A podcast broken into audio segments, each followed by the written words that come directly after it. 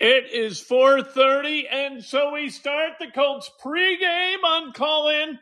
I want to hear from you. I want to know what you think about this deal. This is going to be an interesting game, baby.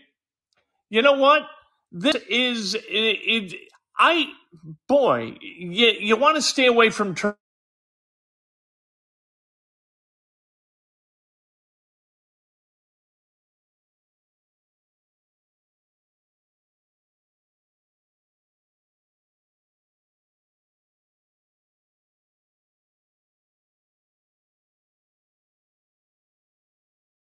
that things are going to happen that, it, it, that bells are going to ring that you can't unring. And and one of them it, it depends upon how they lose if they lose.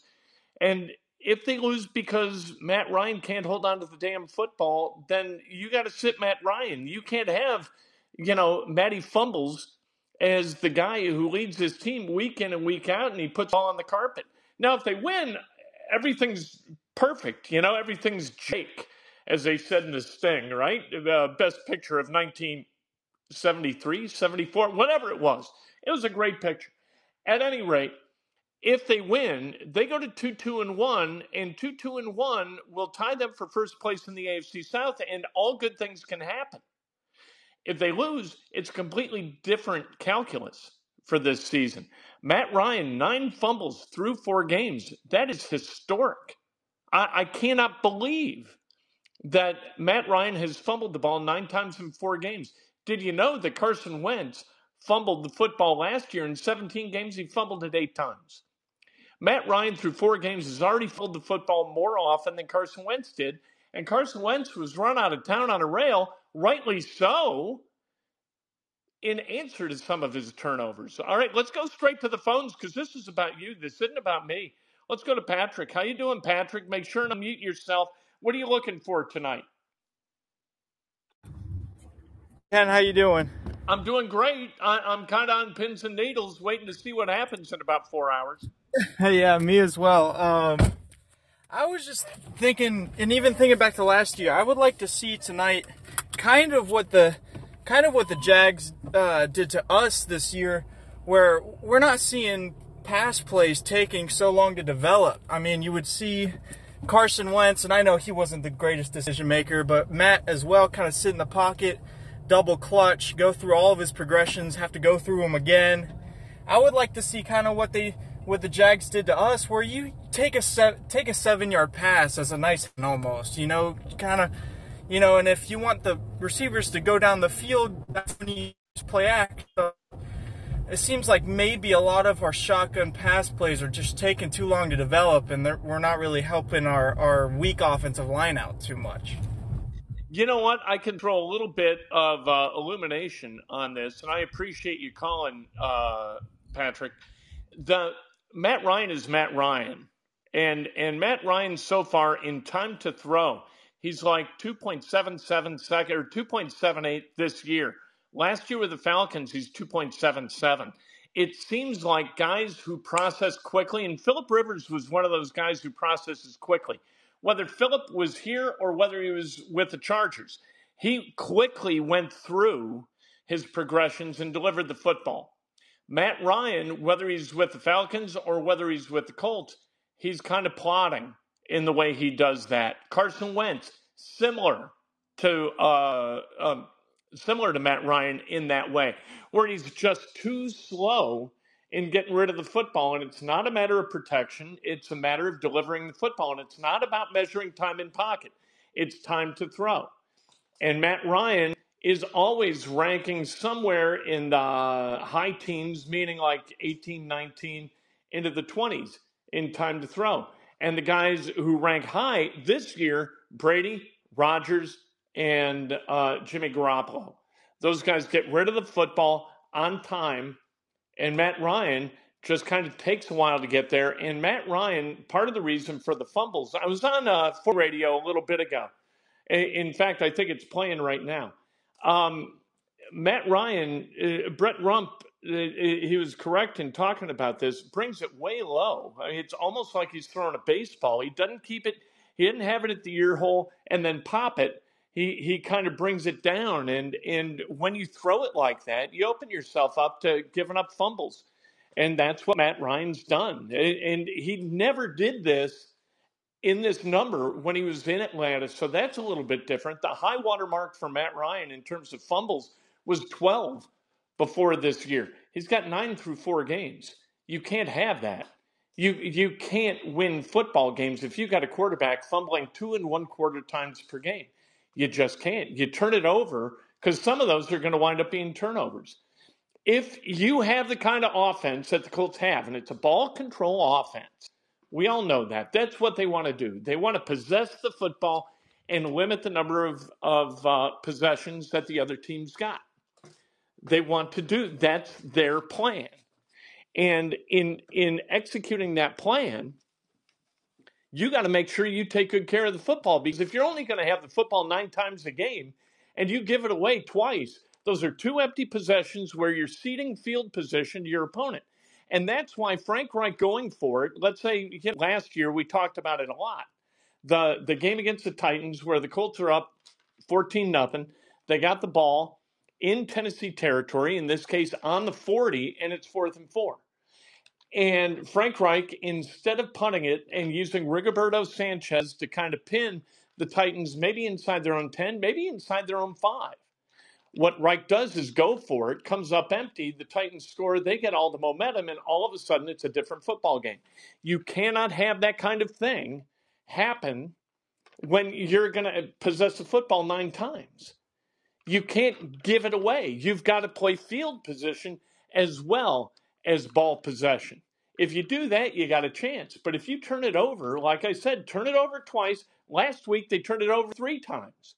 If you're going to have it four times a half and you're going to turn over turn it over three times in a game, that's 37.5% of your possessions ending where you neither advance the football meaningfully via punt or you know you you don't score points right and both in all likelihood so you you can't you can't do that that's not winning football and that's what the colts have kind of put themselves in a position to do i don't think that you can be a riverboat gambler like frank reich likes to be with eh, plays on fourth down if you're going to play ball possession football. You just can't do it. You've got to advance the ball. If you've got a, a punter, and hopefully Haack is this guy who can maintain what Sanchez did and have a net average of somewhere 43, 44 yards, that'd be great.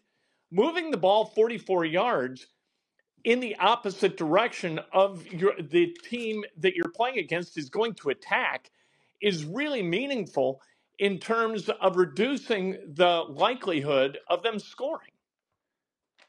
That's important. And it's going to be important tonight in Denver. And if Matt Ryan can't hold on football, I really think you put you put Reich and Ballard in a position where they have almost no choice but to go somewhere else. What is the point of continuing to throw Matt Ryan out there if Matt Ryan isn't going to be able to get out of the way, if he's going to put the ball on the carpet, if he's going to throw interceptions periodically, what's the point in having him out there at all when it becomes so much more difficult to win with him out there? I don't think, you know what, Nick Foles is not a great quarterback. He's not even a great backup quarterback. But what he is, is a guy who, for really good teams, is going to win football games.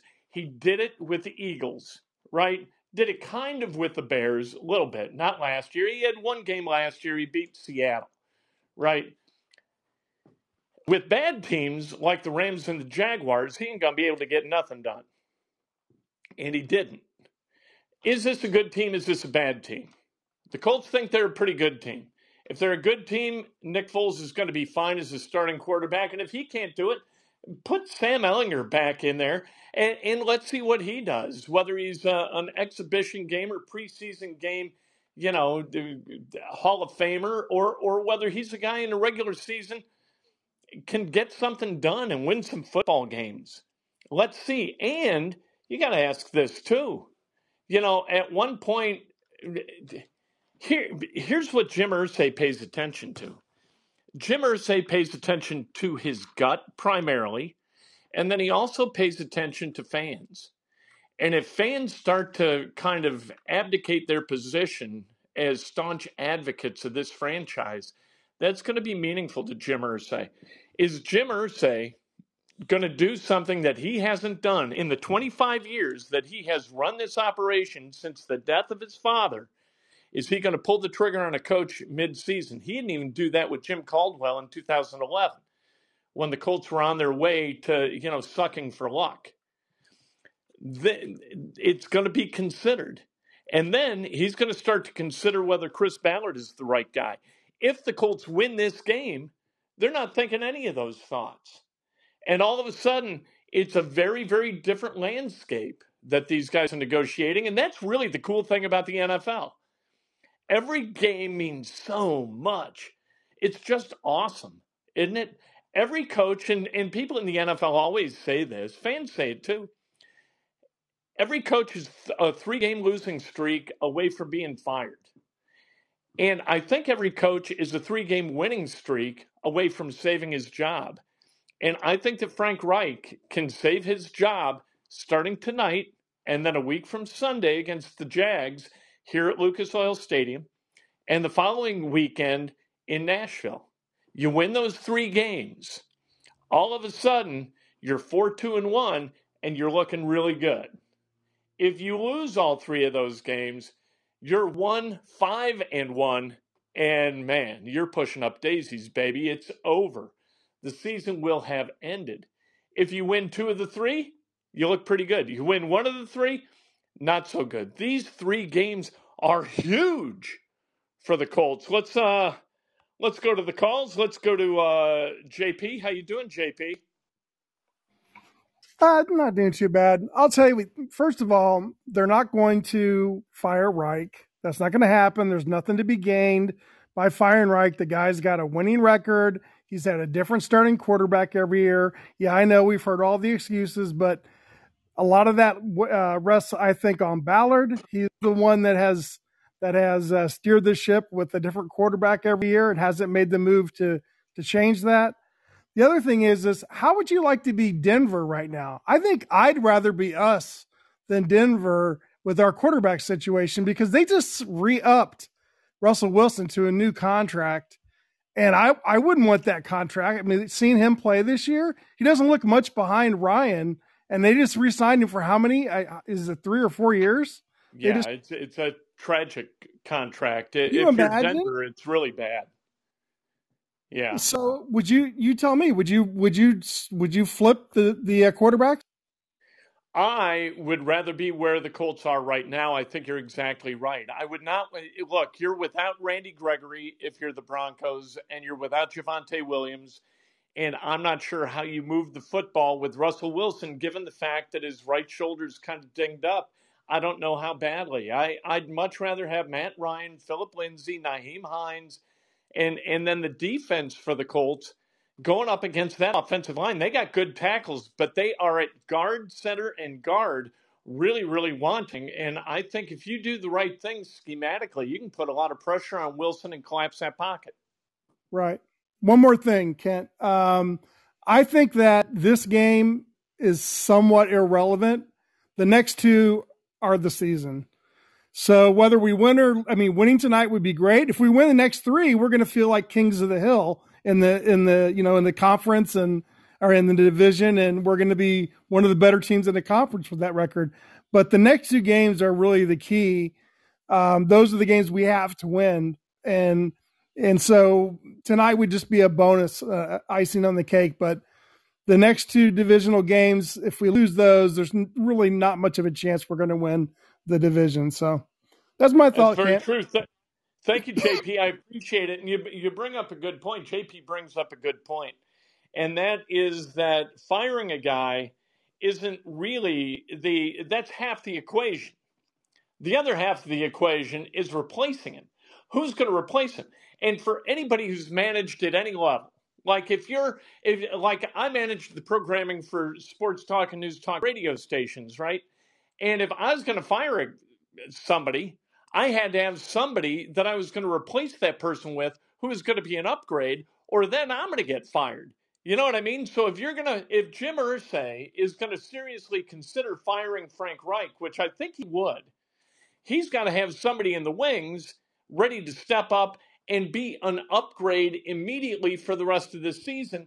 Now, John Fox is in the building and Gus Bradley's there, but you've got to ask yourself are these the guys that I want to entrust my franchise with for the rest of this season? Because I've seen what's gone wrong when my dad did it with Ron Meyer, and, like he liked firing coaches in the middle of the season and indulging his ill temper. He and that Jim Irsay saw how deleterious that was to the franchise, and he will not do it. Let's go to Kyle Fitz. Kyle, make sure and unmute yourself. How you doing, brother? Hey, Kent. Good. How are you doing today? I'm doing great.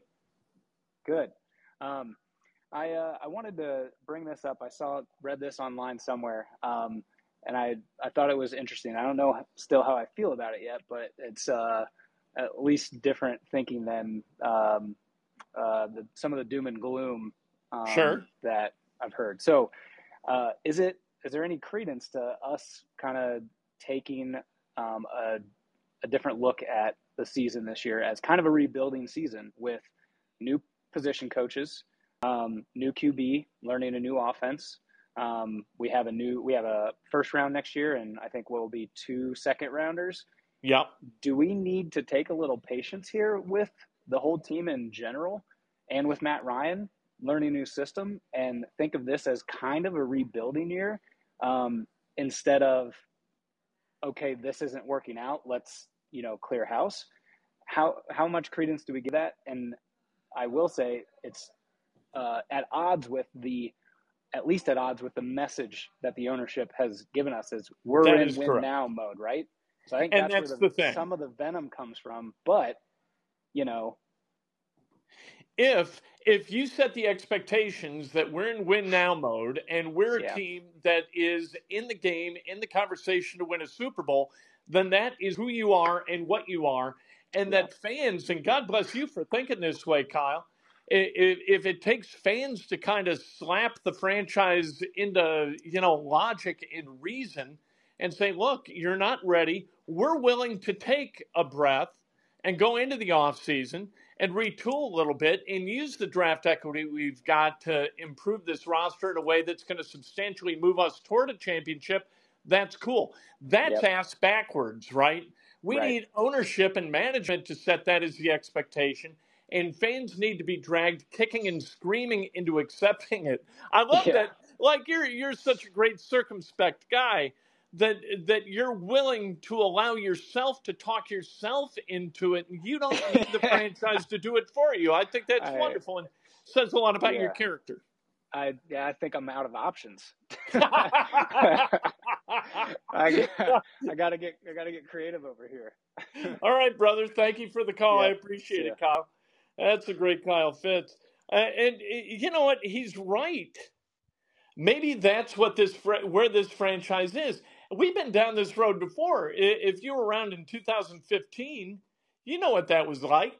You know, in 2014, the Colts go to the AFC Championship game. They lose at Foxborough Stadium in the Deflategate game.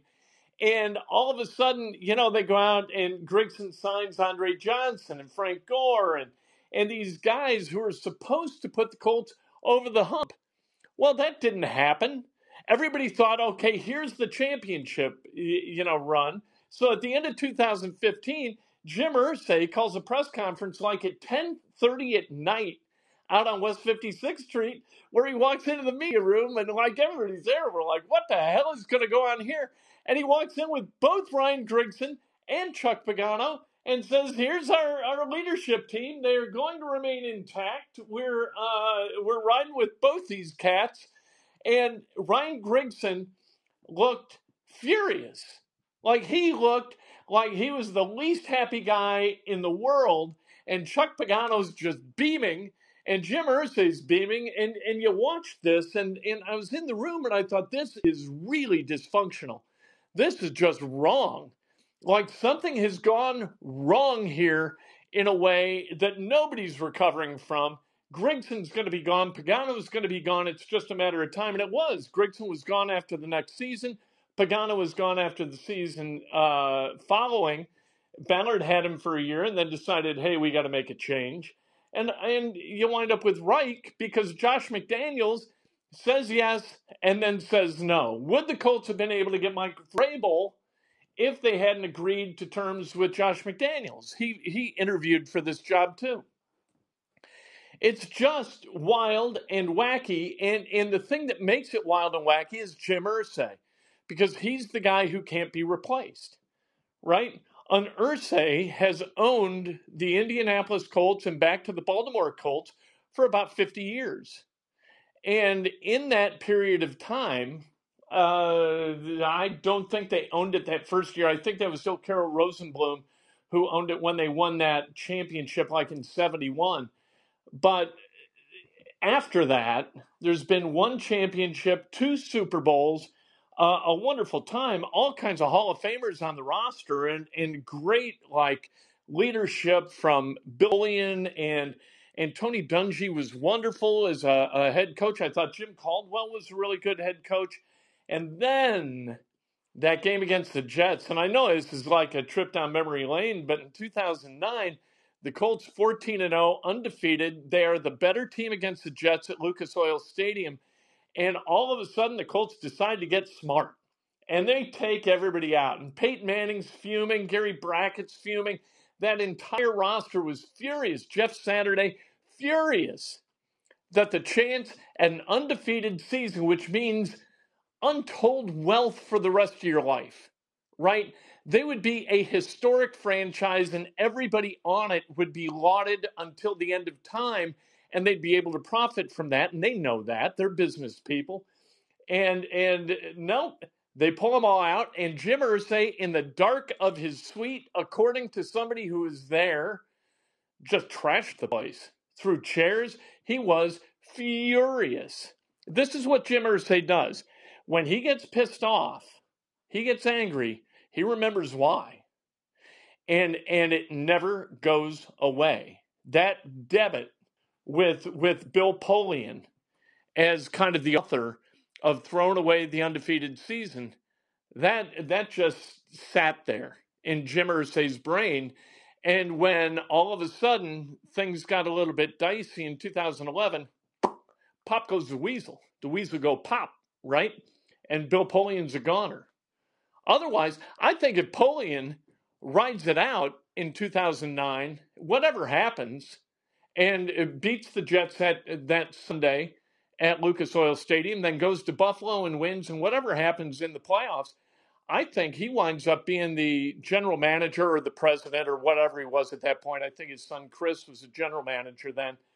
All of a sudden, you're you're looking toward uh, another, you know, at least half a decade with Bill Polian. Anyway, that's got nothing to do with tonight's game. Tonight's game against the Broncos, and and here's one area where I'll kind of I'll diverge from the the logical take that JP brought a few minutes ago. Uh, this is a meaningful game. This is a game where either that team stands up and says, "We're here to play winning football," or they don't and if they don't and they get beat tonight, and and there are different ways to get beat. I mean, if they get beat because you know of a 53 yard field goal at the uh, at the horn, you know, okay, all right. But if you get beat, let's say 31 to 17, or or 28 uh, 10, there's going to be hell to pay. This, isn't going to be good, and and the hell to pay would be correct because you've got to compete. If you're going to get paid, look, Quenton Nelson, God bless him, but if Quenton Nelson is going to get paid $20 million a year to play left guard, then he better be a mauler. He better go out, and, and there are reports that he's pissed off um, and was pissed off that the extension talks took until right before the beginning of the regular season. Well, you know what? The hell with you. If he's mad, get bent Start start blocking. Earn your money for the love of God. I, I hope he's not that petulant. That would be utterly disappointing. And and you really can't tell whether Quenton is, is upset or not. He always kind of appears upset. He's always very curt with the media. Uh, never smiles. One word answers, two word answers, maybe a sentence if he's feeling gabby.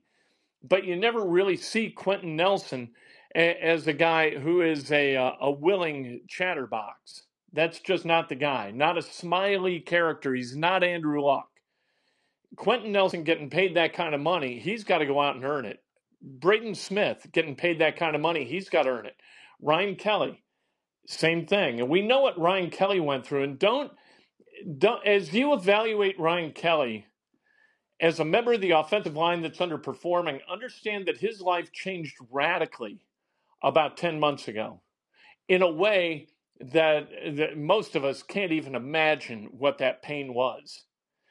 And it, he and his wife, uh, you know, losing their child, that that's something that is almost impossible to get over. And it changes your life. And maybe it changed the way he plays football. I don't know. I don't know him well enough to say. But maybe it changed the way he sees his his future and and his vocation. I don't know. But those guys making a lot of money to go knock men down in the trenches of an NFL game, they got to figure it out. And they got to get busy right now, tonight, in doing that. They've got a team who, on the edge, they're not very good because Randy Gregory's out. And then at defensive tackle, they're not very good either and you're facing a team who's not good up the middle on the offensive side of the line. And if you if you cover the guard, center, and guard, kind of a, a mutation of that 46 defense that the Bears played in 85 and that kind of became in vogue and, and keeps coming back in some form or another and in, you know a variety of mutations if you cover those guys you're going to get people to Russell Wilson and you're going to collapse that pocket and if you collapse the pocket on Russell Wilson, you got a chance to put him into some chaos. And through that chaos, you can win that game and you can go get turnovers. The Colts, to this point, they've created three turnovers. They've given the ball away nine times. Minus six, man, through four games. That's awful. They got to flip that switch. They, they got to flip the script and get this thing to where they're creating turnovers and holding onto the ball offensively. And if they can do that tonight, they're going to win this game. I think they got a great chance to win this game. I think they're going to beat the Jaguars next Sunday because the Jaguars, they haven't beaten the Colts. The Jag coming to Indy is kind of like Indy going to the Jaguars, Indy going to Jacksonville. Here, the Colts beat the Jaguars. And so next weekend, you got a really good chance to get that done. Then you go to Nashville. And if they split these two games, if they split Broncos and Jags, that game in Nashville's for all the marbles. So winning tonight kind of ensures, at the very minimum, they're playing for their season when they go to Nashville and maybe putting themselves in a position with a win tonight and a week from Sunday, putting them in a position to go ahead and take control of the AFC South. That could happen. Uh, activate yourself as a caller. I want to hear from you. I'm I'm tired of hearing from me. I know exactly what I think about the Colts and the Broncos tonight in Denver, and I think the Colts are going to win this game because, frankly, it's just too depressing not to. W- without hope, I what do we got? I, I got people on the YouTube channel, right? And all kinds of comments, and I love the comments. It's my favorite part when the doing breakfast with Kent and Inside Indiana Sports Now. I love it the comments are fantastic, but there are people who get really, really cynical about the Colts and, and say, all hope's lost. I'm not going to watch anymore. I, I don't understand allowing the fortunes of a football team to determine whether or not I enjoy looking ahead to what's going on this weekend. You know what I mean? Like tonight's game, I'm looking forward to it. If I thought that this was going to be some kind of you know, football version of an assassination, I I wouldn't look forward to it. I I'd think, oh no, you know, eh, why am I going to put myself through this? So over the course of the week, which is also why the NFL is just so cool, you ratchet yourself into a measure of belief, maybe through realism, but belief. And and then you watch a game and you're either disappointed or you're euphoric, and it, it all works. You know what I mean? I think they got a hell of a chance tonight. I, I think they're going to win this game. I think Matt Ryan is going to put the weight of the franchise on his skinny shoulders. And I think it's all going to work out. Not having Jonathan Taylor, I think it's okay. That offensive line is going to do its job. They're going to open holes for Philip Lindsay and Nyheim Hines. They're going to protect Matt Ryan. Matt Ryan's going to find the tight ends, going to find the wide receivers. They're going to move the football, and they're going to be a little bit dynamic. Because if they're not, and if that defense doesn't generate turnovers, then all is lost. And I refuse to believe that all is going to be lost. It it's October 6th. All can't be lost on October 6th for for a team that we all thought was, you know, going to at the very minimum compete for the AFC South Championship. It, it- this key. We can't have that, right? Well, I'll wait till as long as they're alive in December. That you know kicks the can down the road, and it's okay. I don't need them to go to the go to the playoffs. I'd like it. It would be best if they did. Actually, I do need them to go to the playoffs. If they don't go to the playoffs, Frank Reich's a goner.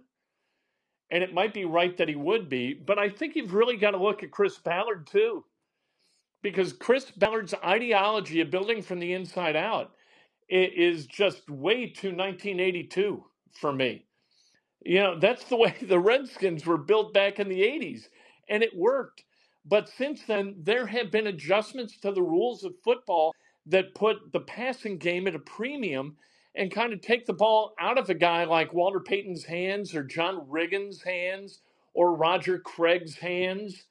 You know, you, you need to be able to throw the ball. You need a dynamic weapon. You need a Tyreek Hill. So what did the Dolphins do? They went out and got him a Tyreek Hill. They got the Tyreek Hill. And now Tua, all of a sudden, concussion notwithstanding, looks like a really good National Football League quarterback. I don't know what kind of offensive line the Dolphins have. I have no idea. But I know this they score points, and the Colts haven't scored tw- more than 20 points since, sheesh, well, it was uh, a long time. It was Christmas night against the Arizona Cardinals the last time they did. Now, three of the games since, they've scored 20, and last weekend against the Titans, they would have scored 20 if the field goal goes through the uprights, but it didn't. So they scored 17. This is a team that has got to find a way to score points.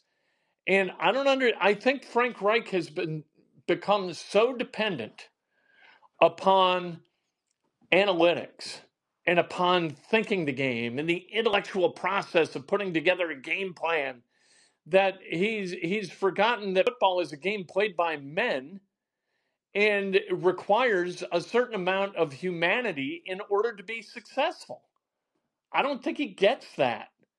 And he needs to get it. Or he needs to get gone and replaced by somebody who does get it. Look at it last weekend. You look at Frank Reich on one sideline. I don't mean to keep crapping on Frank Reich, but you look at Frank Reich, and then on the other sideline, you look at Mike Vrabel. If you were a football player, which sideline would you rather be on? Which head co- head coach would you rather answer to? Mike Vrabel or Frank Reich? Like, you kidding me? Uh, It's not even close. And I know that judging a coach by face and by demeanor is kind of silly. You've had different kinds of guys, like uh, what Dick Vermeil and Bill Belichick, not much in common, right? Mike Ditka and Bill Walsh, not much in common in terms of physicality or or comportment or, or any of that. But you know, you got to have something, and I'm not sure what the something is that Frank Reich's got other than a mind that craves uh, validation through uh, his his own schematic excellence. Don't complicate winning. That's a great saying, right? That Bob Knight had that painted in the Indiana locker room. Don't complicate winning. First of all, you shouldn't start anything with don't. But that aside, how about simplify winning? That I like better. Make winning simple. Winning can be simple. Simplify the game. Then go play. Don't complicate the game. I think that the Colts go way beyond reason in complicating football, and I think it's a mess. Uh, one more, uh, one more call. Let's talk to Kyle. Kyle, how you doing? Uh, good, Kent. Uh, yeah, I think you um, like nailed it on the head with uh, with everybody's um, strife over how the games have turned out this year or their performance, you want to look to Reich and see a reaction, and he, that is not his mode of operation, right? He Right. he doesn't react. Um, while we're all you know feeling these emotions, it's hard to look at him kind of blank faced, right? Um, I also think you've made a uh, um, allusion to um, getting the team ready to play, right? Uh, his the team matches his demeanor, right? Yeah. Even keel, slow, like you know, we we're pretty steady. We don't jump out any, on anybody fast in a game or in the season. That's not been his, and, and I think some of it is just uh, tired of that mentality from the from the fans. yeah. Um, I think like, but you but you do have to kind of balance it, right? You don't want. You know, I hear you talk about. Uh, I'm drawing a blank. Uh, Tom Allen. uh, Tom Allen, yeah, you don't you don't want that No. either. But No. you know, I, I will say there is something to be said to get your players motivated with some emotion. Um, Von Miller coming out and saying, you know, he loved that when uh, who was the offensive coordinator, uh, you know, broke the iPad or broke the Oh, yeah. Ken in- Dorsey. like, yeah, Ken Dorsey. I, sometimes it's good. Sometimes you need to light a fire under somebody's butt. Like, yep. yeah. You need, Yeah, yeah. I, so I totally I agree. I, I think that that's so important to make sure that people know you're emotionally invested uh, within reason. And, you know, I, I knew you were talking about Tom Allen. Like, Yeah. yeah, you, like you can't, every first down is not cause to jump up and down and throw your fist in the air. But I think it's, here. here's the thing. The moment that I really, I thought, uh-oh, I'm not sure I'm a Frank Reich guy. was during Hard Knocks last year when Quenton Nelson came on field and said, Hey, can we call a straight run once? And Frank Reich, uh, in answering about that, said he loved it because Quenton Nelson, like he's earned the ability to do that. But in the moment, you saw fear in Frank Reich's eyes. It was like Frank Reich wasn't sure whether Quenton hit him in the head and and that should never happen with a coach. A, an, an authority figure can never look subservient in any way to one of those he manages. You can you can like reach out and get all the input you can, and that's wonderful. That's good management, but you can't look afraid of those you lead. And that's what I saw with Frank Reich. I saw fear in his eyes because he looked at Quenton Nelson and he saw those dead, dead shark eyes and kind of that angry grit in the teeth thing like Dick Butkus. And I think he almost shit himself. And as a coach, you can't shit yourself. We all know that. Um, hey, game tonight. Looking forward to it. I think the Colts win, and all this consternation, at least I hope, all this consternation about Frank Reich and Matt Ryan is completely wasted. And this team finds a way through the next three weeks. And after a win against the Titans, which will follow a win against the Jaguars, we're talking about how good this team looks. That's what we're hoping for. We'll see if that happens tonight. Step one of three. Here it is a three act play that is going to mean the entire season. 815. It's on Amazon Prime. And if you live in Indianapolis, it's also on RTV6. So you don't have to get Amazon Prime if you don't want, although it's a good deal. We're subscribed.